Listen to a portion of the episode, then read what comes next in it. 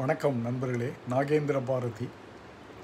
நாகேந்திர பாரதியின் கவிதைகள் தொகுப்பு அறுபத்து மூன்று பருவத்திறமை என்ற தலைப்பில் வெளியாகியுள்ளது அமேசான் கிண்டிலில் இன்று. ஒவ்வொரு பருவத்திலும் ஏற்படும் பலவிதமான உணர்வுகளை இந்த கவிதைகள் பிரதிபலிப்பதால் இதற்கு இந்த தலைப்பு.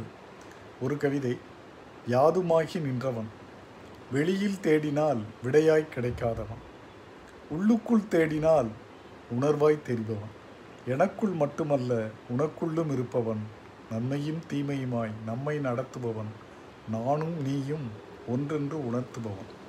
இது போன்ற பல கவிதைகளையும் கதைகளையும் கட்டுரைகளையும் படிக்க விரும்பினால் நீங்கள் அமேசான் சைட்டுக்கு சென்று Nagendra Bharathi N A G E N D R A B H A R A D H I என்று டைப் செய்தால் கிடைக்கும் எனது மின் புத்தகங்களை கவிதை கட்டுரை கதை மின் புத்தகங்களை படித்து மகிழுங்கள். நன்றி.